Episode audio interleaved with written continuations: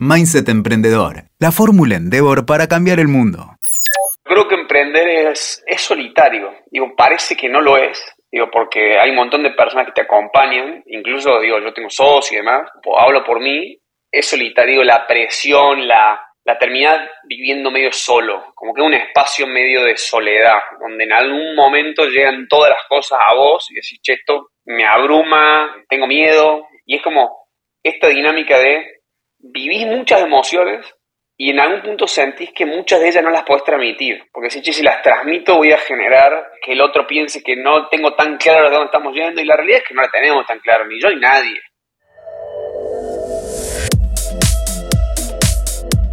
Bienvenidos a un nuevo episodio de Mindset Emprendedor Hoy contamos con la participación de Mariano Sáenz, un emprendedor cordobés actualmente viviendo en Nueva York, que es cofundador y CEO de WinClub, una solución integral de growth marketing para transformar la manera en la que las compañías adquieren, retienen y monetizan usuarios. En este episodio nos cuenta su recorrido, con sus altas, con sus bajas, construyendo esta compañía que ya tiene presencia global. Acompáñame.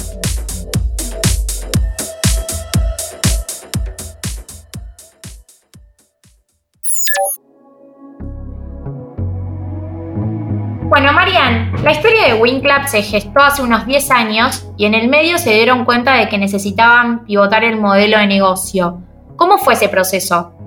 Sí, fue un proceso complejo, eh, diría que, que se dio hace unos eh, años y medio atrás, donde mm, lo que veníamos construyendo y la dinámica en la que veníamos construyendo no iba a transformarnos en la, en la compañía que nosotros queríamos ser. Muchas de las cosas que, que hacíamos eh, no, no terminaban de generar plataformas sobre las que pudiéramos realmente crecer. Entonces nos sentamos con los socios de la compañía, con algunos inversores, a decir que hay que transformar esta compañía y hay que, hay que prácticamente empezar de cero. Un proceso muy difícil. Eh, pasamos de facturar, tener una, relevancia en el mercado, sobre todo en la región, a ir a un revenue cero y unos meses muy complejos. Pero creo que la, la, pregunta más relevante que nos hicimos internamente es qué queremos construir como compañía y qué liga queremos jugar, dónde queremos estar, cuáles son nuestros sueños, cuál es la ambición que tenemos. Y bueno, estamos acá para, para, para, para jugar e ir por todo. Y tomamos esa decisión y afortunadamente fue exitosa, fue muy costosa y muy doloroso en su momento, pero hoy con el diario del lunes creo que valió la pena, sobre todo porque se alineaba a nuestro sueño y lo que realmente queríamos construir. Cuando decís dolorosa y momentos difíciles, ¿cómo lo bajarías a algo concreto? ¿Cómo lo viviste vos como fundador de una compañía que tenía gente, que tiene gente a cargo y que estaba como ahí en el en el límite? ¿Pensaste en abandonar en algún momento? Sí, fue doloroso en dos sentidos. Una vez nosotros siempre tuvimos como la, la humanidad y, poner primero a las personas eh, ante cualquier decisión. nuestra apuesta era no tener que hacer layoffs, sino digo que todos podamos atravesar eh, la turbulencia juntos. Eso quizás lo hizo más difícil, pero lo hizo mucho más profundo y mucho más pleno. Y la dificultad fue, bueno, fuimos a revenue cero, pero no fuimos a eh, un OPEX cero. Al contrario, mantuvimos la dinámica del equipo, nos sentamos con todo y dijimos, bueno, hay que atravesar los próximos seis, ocho meses, una turbulencia, un, camino muy complejo. Y si lo logramos hacer, lo logramos hacer todos juntos. Si no lo logramos hacer, bueno, no, no, no habrá funcionado. Si pensé en abandonar, creo que, bueno, siempre lo comento, creo que si Winclub hubiese sido una compañía de una dinámica más eh, estadounidense, más Silicon Valley en ese momento, eh, no, necesariamente hubiese, no hubiésemos abandonado el sueño si hubiésemos abandonado la compañía. Eh, hubiese tenido más sentido decir, bueno, abandono mi cap table original, abandono todas estas cosas y arranco una hoja en blanco, en mi forma de verlo hubiese sido muy injusto, porque la realidad es que nosotros descubrimos el modelo de negocio, lo que queríamos construir y demás durante cinco años con la inversión de nuestros inversores anteriores y con el equipo que nos llevó a construir lo que construimos hasta ese momento. Entonces digo, mirándolo con el día, digo, desde la mirada más, desde la conveniencia 100% efectiva, diría, tenía sentido abandonar, no el sueño, sino empezar, empezar una hoja en blanco. Y hoy quizás yo, por ejemplo, tendría mucho más acciones en la compañía, eh, mi socio igual, y tendríamos un cap table, eh, si se quiere, diferente. Ahora, si lo pienso desde el punto de vista de, los valores con los que nosotros construimos la compañía y de, y de lo que queremos asegurar para todas las personas que se relacionan con la compañía futuro, creo que tiene sentido hacer lo que hicimos. Y creo que es un muy buen mensaje también, de decir, che, confiaste en nosotros, bueno, eh, vamos a, trabajar con tu confianza eh, de acá para siempre. Digo, seas inversor, seas parte, seas clapper, seas el stakeholder que sea, y vamos a atravesar los caminos que tengamos que atravesar eh, juntos. Eso no significa que después no hayamos tenido que tomar decisiones difíciles y demás, pero la prioridad siempre es pensar en cómo podemos hacerlo manteniendo las virtudes que tenemos como compañía. ¿Y qué aprendiste vos en ese proceso como, como persona, más allá de como fundador? Como, emprendedor. Una, una, muy buena pregunta. Creo que las decisiones difíciles, los momentos difíciles te hacen aprender mucho más que los momentos donde estás creciendo. Te hacen poner la mirada en los lugares donde realmente tenés que ponerla. Y nada, fue muy emocionante. Digo, si bien fue muy difícil, fue emocionante. Después tuvimos una etapa parecida eh, tuvimos dos grandes, como primero un, gran pivot, que es donde construimos la estrategia que hoy tiene la compañía, la tecnología, etcétera, y otro que fue atravesar a unos meses de que tuvieron que ver con COVID. Y creo que nunca viví experiencias tan profundas como esas dos. En mi, diría, en mi, vida profesional nunca, eh, seguro. Eso fue muy emocionante. Y, digo, lo que aprendí es que vale la pena eh, mantener la mirada puesta en el lugar correcto y no buscar, si se quiere, atajos o no poner en pausa las virtudes, los valores en pos de otra cosa. Digo, no, nada vale más la pena que ser genuino con uno mismo y con las búsquedas más profundas, incluso si te cuesta la vida de la compañía. Eh, creo que cuando atravesás y estás del otro lado, miras para atrás y decís, che, esto vale la pena y, fue profundo y fue de vuelta. De hecho, ahora que me preguntás, lo recuerdo y, y tengo tengo muchas charlas en mi, en, mi mente de, habernos, de ser transparente, de compartir la información y decir, che, esta es la realidad, vamos a lograrlo. Eh, digo, aprendizaje principal es nunca sacar la mirada del lugar donde tenés que poner la mirada eh, y no correrlo jamás de, ahí. Si logras hacer eso, eh, va a valer la pena y las cosas se van a dar en el tiempo que se tengan que dar. Cuando hablas de, del pivot, es como, bueno, obviamente hay un antes y un después recién mencionaste que la tecnología es parte de, como del modelo actual. Si tuvieras que definir eh, el antes y el después de WinClub, ¿cómo definirías el antes y cómo definirías el ahora? Sí, perfecto. Nosotros siempre quisimos solucionar el mismo problema que es ayudar a las compañías que trabajan con nosotros a crecer. Las compañías que tienen desafíos de cómo desbloquear crecimiento, tanto de adquirir, retener, monetizar usuarios, lo, que fuera dentro de la dinámica de growth. Nosotros construimos eh, construimos soluciones para ayudarlos a poder atravesar ese proceso y, crecer. ¿Cómo lo hacíamos en el pasado? Con tecnología 100% SaaS, eh, que era, bueno, tenemos que construir y todo lo que hagamos tiene que volcarse en ser un SaaS que los clientes utilicen para llegar a eso. Entonces, si, digo, una de las soluciones que tenemos es eh, explicarte cómo alocar tu presupuesto. O sea, predecimos cuál es la mejor forma de invertir cada dólar que vas a invertir para adquirir usuarios. Bueno, en su momento, hace tres años y medio, el, approach a eso era, bueno, 100% SaaS, el cliente lo usa y nos paga una suscripción mensual. El approach actual es, no necesariamente querés la tecnología para hacerlo, sino por ahí querés que yo use la tecnología y yo directamente te la. O por ahí querés que directamente yo use la tecnología y también ejecute lo que tenga que ejecutar para hacer que las cosas pasen. Hace tres años y medio era todo tecnología, que era también una exigencia de bueno, los VC, los private equity y demás con los que hablábamos, nos sentábamos a charlar y era, bueno, yo voy a invertir en la compañía siempre y cuando vos, eh, tu modelo de negocio sea este. Se nos llevaban permanentemente a, a eso. Digo, error nuestro, haber escuchado mucho más de lo que haber escuchado. Creo que en algún momento dijimos, bueno, seamos genuinos con lo que realmente pensamos. La industria de, de, growth marketing no la va a hackear una tool de SaaS, no la va a hackear, no lo va a cambiar lo intentamos durante muchos años, lo intentaron muchas compañías durante muchos años. Y lo que realmente va a hacer que esta industria evolucione, camino, una industria que, viene de la década de los 80, de los 90 y evoluciona muy poco, es una compañía que se anima a adentrarse en ambas cosas, en la tecnología, en los servicios, en construir soluciones que sean holísticas, que ayuden en todo el proceso.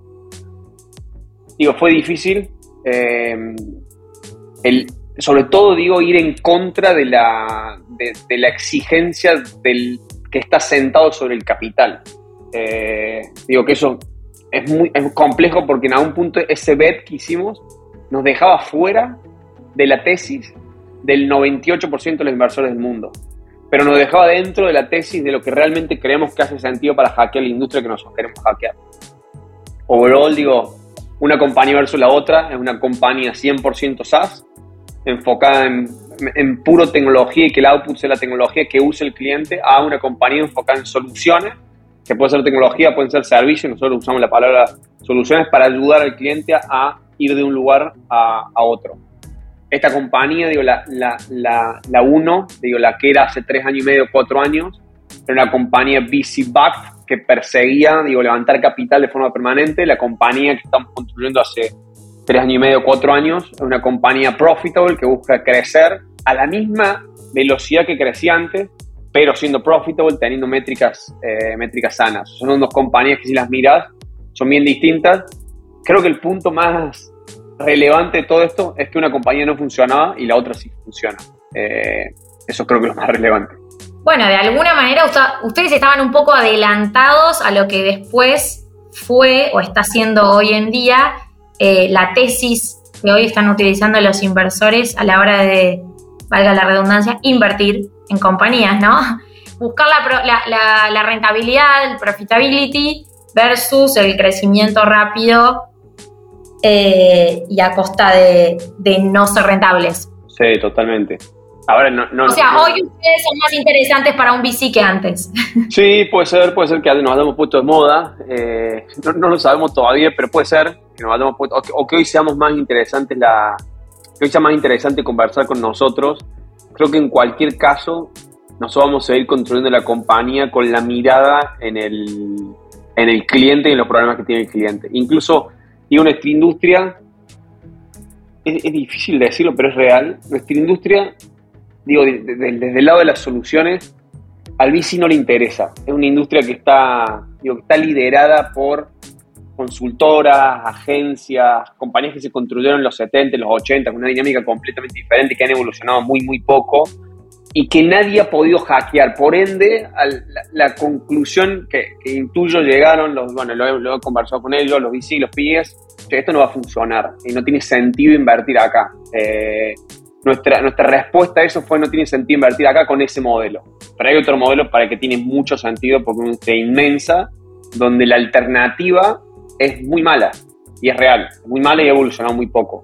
Entonces creo que nos pusimos firmes en su momento, hoy vale la pena y hoy, digo, las compañías no solamente en nuestra industria, en la industria de growth marketing y demás, sino en general están empezando a decir, che, quizás hay algo en esto de la profitability que tenga más sentido que crecer a cualquier costo. Y ahí yo creo que algo importante es que no necesariamente hay un trade-off. Digo, nosotros, no, nosotros crecemos por, por encima de la tasa promedio de las compañías que crecen, que son SaaS. O sea, no hay un trade-off, decir, che, la, la búsqueda de profitability hace que crezcas más lento, que también es una dinámica en la conversación de los emprendedores es, bueno, yo tengo este modelo, ah, entonces crecer más lento. No necesariamente. Eh, y también quizás quizás la dinámica de ser VC backed y de levantar 50 millones, 60 millones, digo, no quiero generalizar, pero te hace creer que eso te hace creer más, crecer más rápido y no es real. Muchas veces no es real. Muchas veces sí, obvio, pero muchas veces no es real. Marian, ¿y por qué hoy una compañía debería contratar de WinClap? Una compañía de contratar Wincloud porque creo que somos el único partner en el mundo que eh, rompió los hilos entre las áreas que una compañía necesita combinar para crecer. Eh, hoy, con el, nuevo mundo donde podés distribuir algo muy rápido, tenés que iterar productos muy rápido y tenés que hablar de usuario y no de transacciones, son los tres grandes cambios que nosotros vemos en la industria de digital que aplican a la industria del crecimiento estas tres cosas hacen que te tengas que transformar y que no puedas operar en silos. ¿Qué significa operar en silos? Que operas por un lado producto, por otro lado estrategia, por otro lado contenido, por otro lado eh, adquisición, por otro lado, como que cada una de las cosas las operan equipos diferentes dentro de la compañía y nosotros los combinamos todos. Y combinamos dos cosas dentro de esa combinación, digo, combinamos una estrategia de adquisición, retención, monetización, estrategia de creación de contenido, toma de decisiones, visualización, digo, lo combinamos todo y lo combinamos los dos planos en el plano de la tecnología, de construir soluciones, tool, o sea, todo el tooling y la infraestructura que necesitas para, para, para crecer, para adquirir usuarios, para retenerlos, etcétera, y también la ejecución. Entonces, el, el mundo anterior a WinCloud estaba todo partido y digo, quizás tenías que usar una consulta estratégica para planear tu producto, después una, una soft factory para desarrollarlo, potencialmente una agencia para distribuirlo. Dentro de tu compañía tenías un montón de, de equipo. Hoy todas esas capabilities las juntamos en una misma compañía, en una misma industria, en una misma categoría que nosotros le llamamos eh, Growth Transformation, que es transformar como la, la, forma en la que tu compañía crece. Así que creo que por eso una compañía debería elegir WinClub y por eso hoy las compañías eligen WinClub. Y cuando decís las compañías eligen WinClub, una compañía que tiene un presupuesto bajo de repente, puede contratar una startup que empieza con un con poco capital, especialmente en este momento. ¿Puede contratar WinClub o es solo para las multicorpos que, tienen presupuestos mucho más abultados? Es una buena pregunta. Nosotros tenemos un sweet spot que es eh, compañías que en general tienen no necesariamente presupuestos de inversión en, en, media, pero presupuestos relevantes para invertir en, en, crecer en todas sus dimensiones, incluso en desarrollar productos, mejorar, digo, en todas sus dimensiones. Pero hace, diría, un año empezamos a trabajar en, un, en lo que es early stage startups, haciendo un bundle de, de soluciones específicas y ad hoc para esas, para esas compañías. Y hoy lo tenemos, está, está live y, y, y, es interesante. Sí, ahí el desafío es, bueno, ¿qué de todas estas cosas en, en, el estadio en el que tu compañía está podés llevar adelante? Y creo que ahí sí eh, tenemos charlas uno a uno, hacemos muchas preguntas y entendemos si lo mejor para esa startup o para esa compañía es contratarnos a nosotros o no es el momento todavía. Y somos muy transparentes y a muchas compañías, diría que muchas más de las que finalmente aceptamos y trabajan con nosotros, le decimos, che, no es el momento. Eh, quizá el momento es en seis meses, cuando la dimensión de la compañía sea otra. Bien, hay, hay transparencia y también asesoramiento de parte de ustedes para acompañar a los clientes en ese sentido. Obvio, 100%. Y incluso damos muchos workshops también de cómo, cuál es nuestra visión acerca de, crecer. Hay muchos workshops que están online y estamos permanentemente compartiendo el conocimiento que tenemos, porque al final de nuestra misión es ayudar a otras compañías del mundo a, a escalar, a crecer Ojalá pudiéramos hacerlo con todas, pues lo hacemos con las que eh, más se acercan a nuestras soluciones, pero en el futuro vamos a buscar hacerlo con todas. ¿Dónde se pueden encontrar esos workshops? ¿Están online, disponibles para todos? Online, sí. Ok, en la página de WinClub. En la página de WinClub, en YouTube, eh, hay, hay, varios workshops de, de, Growth. Me pueden escribir a mí también, pero están, están disponibles. Bien, buenísimo. Sí, Marian, volviendo un poquito al, eh, al principio, cuando contabas sobre el pivot que tuvo que, que dar tu compañía, eh, justamente hace poco te fuiste a vivir a Estados Unidos. ¿Tuvo que ver con eso la decisión de irte o pasa por, pasó por otro lado? ¿Y cómo estás viviendo ese cambio? Son dos decisiones diferentes, pero que tienen el mismo núcleo, que es a dónde queremos jugar y a, y a dónde queremos llevar a Wing Club. Eh, creo que esta decisión, de dónde viene, nosotros tenemos Hoy Winkler es una compañía regional. O sea, somos, somos fuertes en Brasil, México, Colombia, Argentina y demás. Pero lo que, lo que lo vimos desde el día uno nosotros pensamos que tenemos que construir una compañía global y el punto fundamental es que no tenemos nosotros barreras de entrada regionales como las tiene Mercado Libre, como las tiene Igualá, como las tiene, bueno, Rappi. Muchos de nuestros clientes tienen barreras de entrada regionales que hacen que para DoorDash, para Uber Eats, etcétera, sea difícil venir y competir en, la región. En nuestro caso no es así. Nosotros competimos la alternativa a Winkler son compañías que son globales y que tienen presencia en múltiples países del mundo. Entonces, dado esto, digo, hay dos cosas que se unieron. Una es esta, dinámica de Chen. Nosotros no tenemos una barrera de entrada a la región que sean los significativas para que tenga sentido quedarnos en la región. Y otro punto que también es muy relevante es nuestra ambición personal de querer construir una compañía global. La combinación de ambas cosas nos llevó a pensar, decir, bueno, es momento de salirse de la, de la región. Y ahí hace unos dos años empezamos a trabajar en un proyecto de poner un pie en Estados Unidos, elegimos Nueva York y hoy los tres socios de la compañía nos mudamos a Nueva York, trasladando el headquarter a un punto a Nueva York. Por supuesto vamos a ir operando en la región y desde la región, pero fue una decisión eh, muy significativa empezar a construir acá.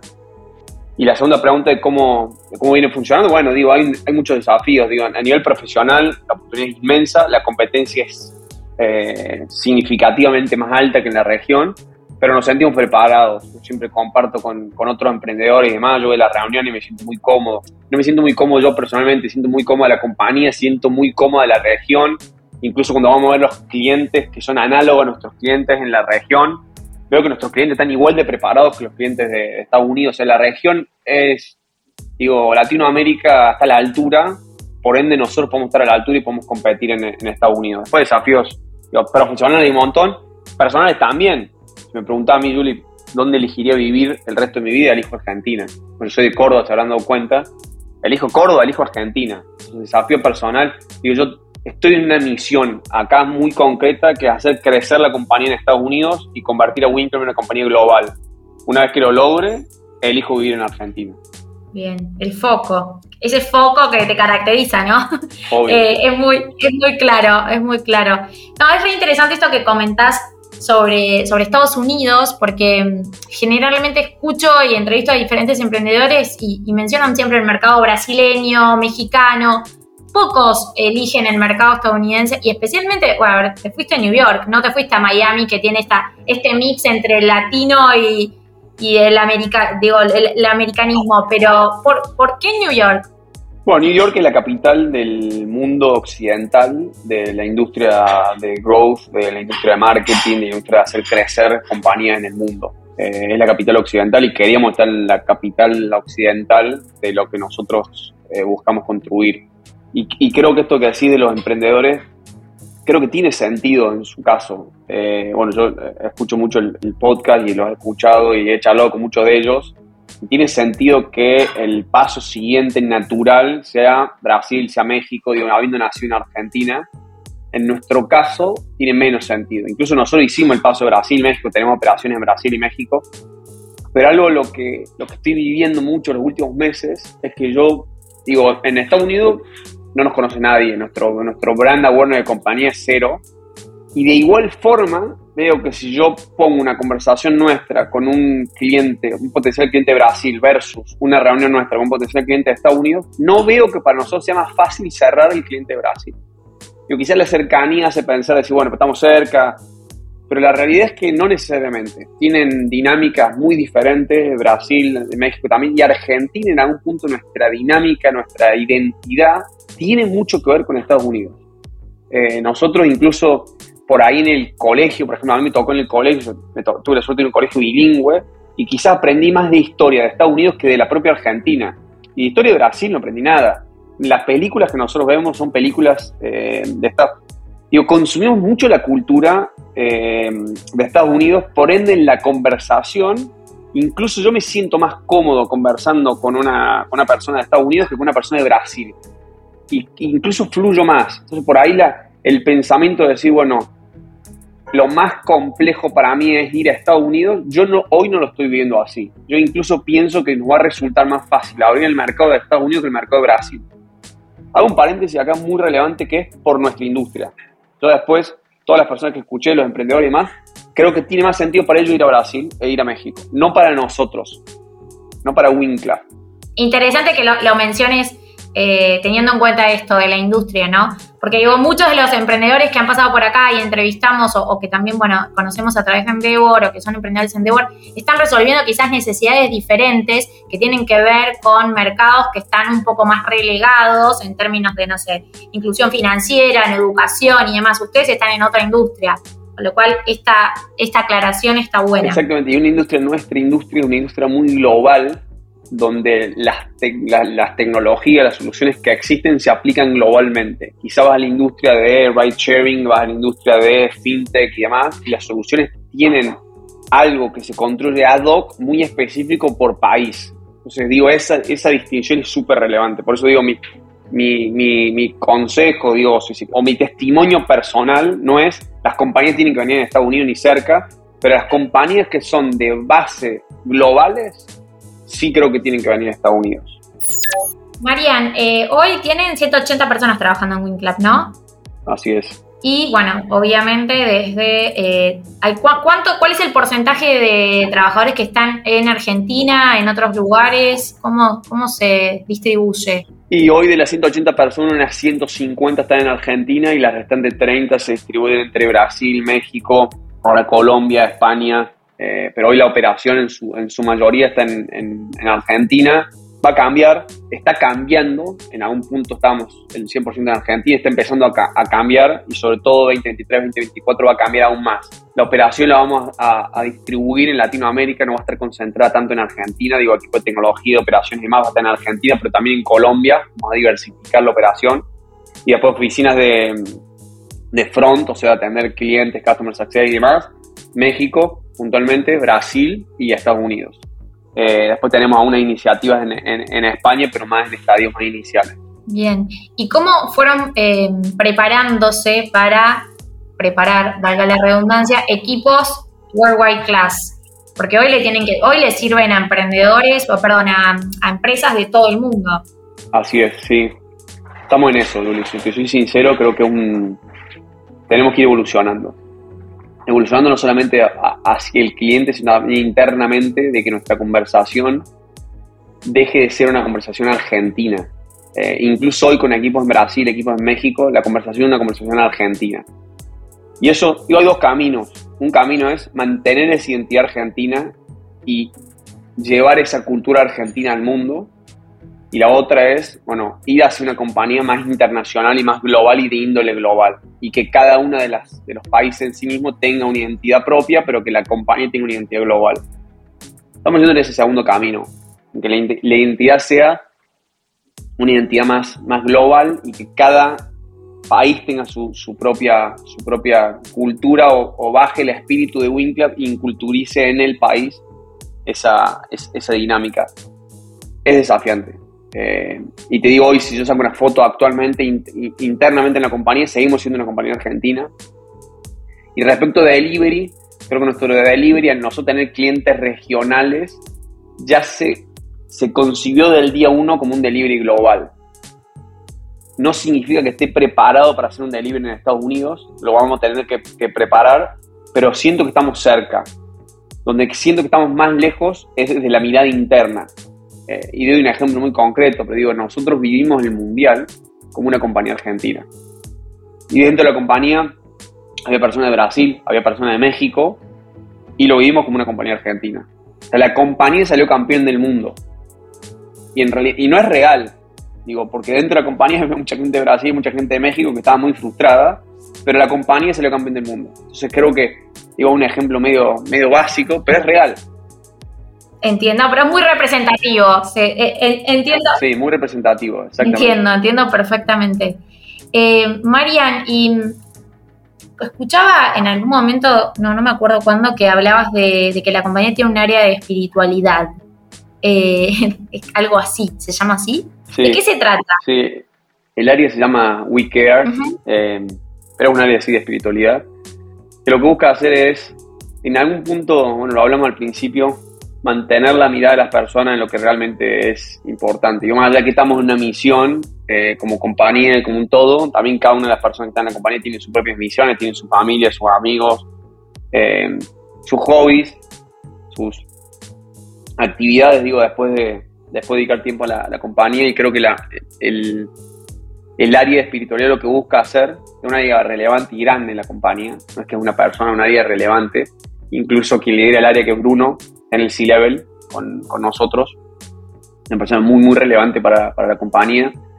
Eh, lo que busca hacer es que nunca pierdas de vista tu totalidad como persona y que la compañía no te, eh, lleve a un lugar donde te saque de tu, de, tu vida para ponerte en la misión, sino que logres combinar ambas cosas. Y ese es el foco. hay un montón de, de actividades que hacemos para que eso pase, digo, sesiones semanales, etcétera, para trabajar sobre eso creo que la pregunta que, yo siempre hago para saber si esto está funcionando o no es, si desde que te sumaste a WinClub, sos un mejor amigo, sos un mejor novio, sos una mejor novia, sos un mejor papá, sos un mejor hijo. Si la respuesta es que sí, es que está funcionando. Si la respuesta es que no, es que no está funcionando. Y en general, digo, parece una pregunta sencilla, pero si la hiciéramos a las personas de nuestra compañía nos daríamos cuenta de muchas cosas muchas veces las compañías, incluso las compañías de tecnología que crecen y demás, se vuelven tan, tan, tan atractivas que en algún punto son adictivas. Y la cultura es adictiva y te dan ganas de cambiar incluso a tus amigos. quiero todo el tiempo relacionarme con, con, gente que esté en este mundo, que... Y lo que hace que te termines sacando de tus entornos eh, originales, que son los que realmente, digo, son los que son los que compartís toda, toda tu vida, son los que te llevaron hasta donde estás ahora, eh, y son son súper valiosos. Y, y, y, creo que la creo que es una, una, distracción y creo que no es real esa adicción que genera. muchas veces la magia pasa y decir, che, ¿qué hice con mi vida? Digo, desarmé toda mi vida, mis únicos amigos son los amigos del trabajo, lo único que hago es estar todo el tiempo en esto. Y eso también te lleva a un punto donde tampoco te podés ir. Porque llega un momento donde eh, no puedes renunciar, tú también perdés la libertad. De hecho, yo no puedo renunciar si al final construí toda mi vida acá. Voy al gimnasio acá, mis amigos son acá, juego al fútbol con personas acá, salgo a comer con personas acá, todo, trabajo todo el día. Eh, y, esa, y esa mirada es muy, es muy funcional para la compañía, digo, para la compañía con una mirada de la persona como un objeto, es muy funcional.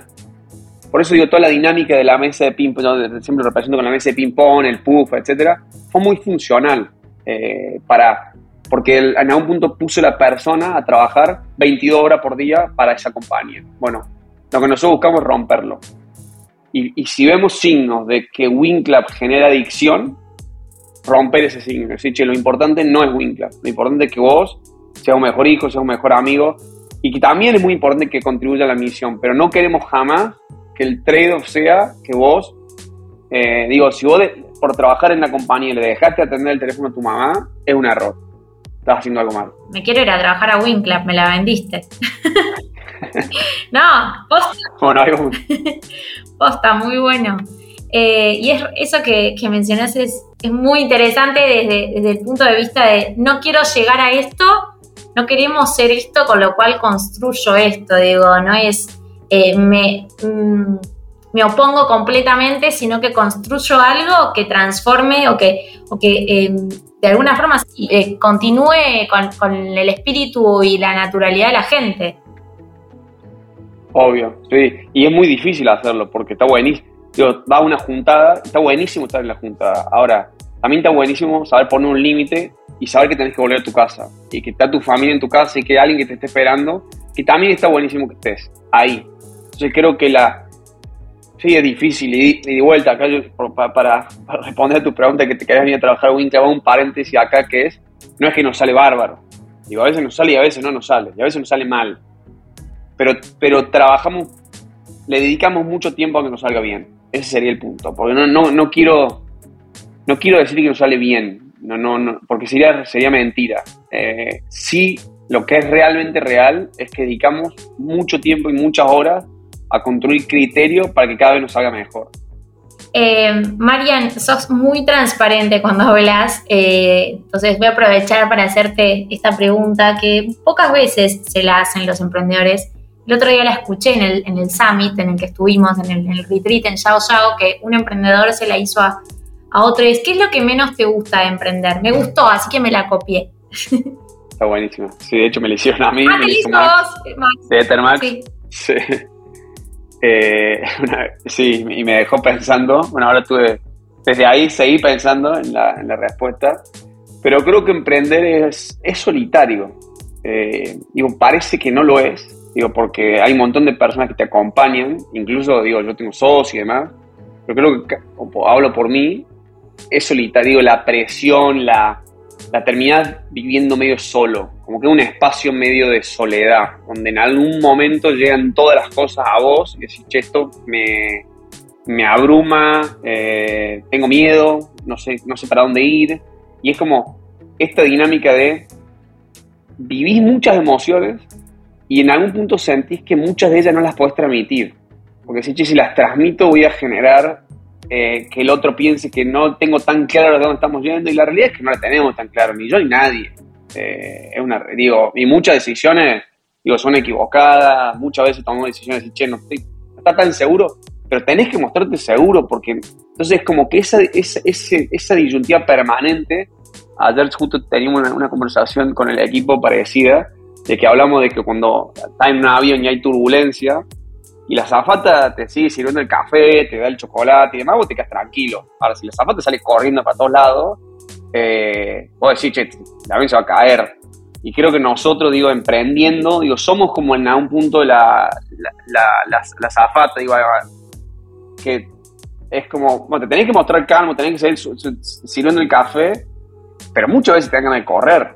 Eh, y muchas veces sí, che, la realidad es que no sé si se va a caer el avión o no se va a caer. Eh, y, no, no creo que esté hablando solo por mí, digo, las conversaciones que tengo, digo, a todos nos pasa más o menos lo mismo, pero nos tenemos que... Entonces esa, esa disyuntiva lo veo, está, es difícil, es muy difícil. Y, diría que es lo peor eh, que, tiene, que tiene emprender, también es lo mejor, porque digo, te hace que todos los días te despiertes con muchísima adrenalina y con ganas de construir, pero diría que es, sí, que es lo, es lo peor, lo más difícil. Y la otra parte, que, que diría que es lo que menos me gusta de emprender, que no, necesariamente, necesariamente es de emprender, sino del ecosistema en general, es todo lo que no es real.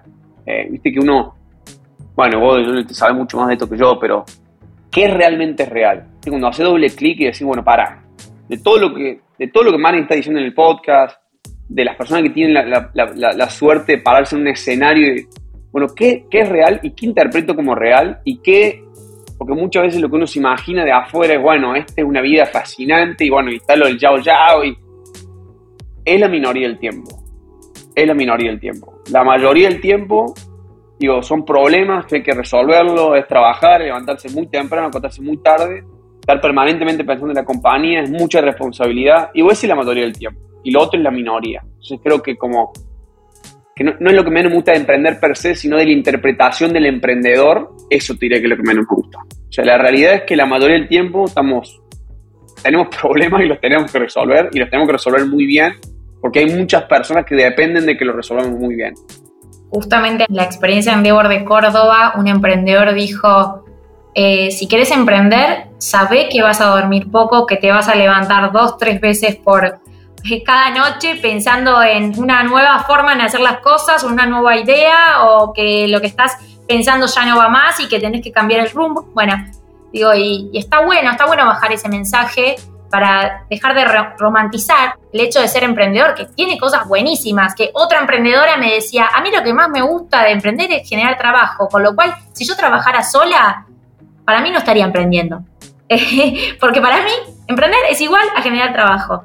Entonces digo que eso es buenísimo, eso es, bárbaro, pero también digo, tiene todas estas cuestiones de que como generas trabajo, también estás continuamente pensando si eh, está bien para dónde vas y la responsabilidad que eso te, significa, además de todo lo que ya venís mencionando. Pero está bueno esto de bajar un poco el, el humo, por decirlo de una manera, y ver con claridad qué es lo que significa emprender. Exactamente, y creo que tenemos, que, tenemos toda una responsabilidad también de transmitir eso, transmitir que es real y que no es real. Eh, para que también cuando los que elijan emprender lo, lo, hagan, digo, lo elijan, lo elijan de verdad, lo elijan para siempre.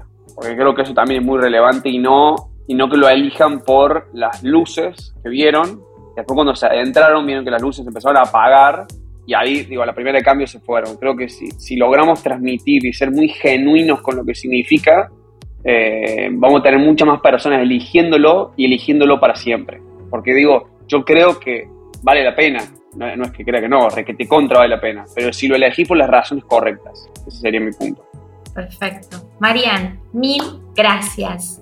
Gracias por esta charla, me encantó. Una charla a corazón abierto, pocas veces tengo. Así que te agradezco un montón. Espero que a, los oyentes también les haya gustado, a los emprendedores que están escuchando continuamente. Te agradezco muchísimo y nos vemos muy pronto.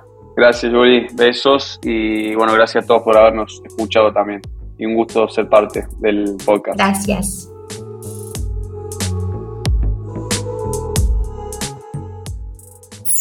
Si este episodio te resultó interesante, no te olvides de compartirlo y calificarlo en Spotify para que llegue a muchas más personas.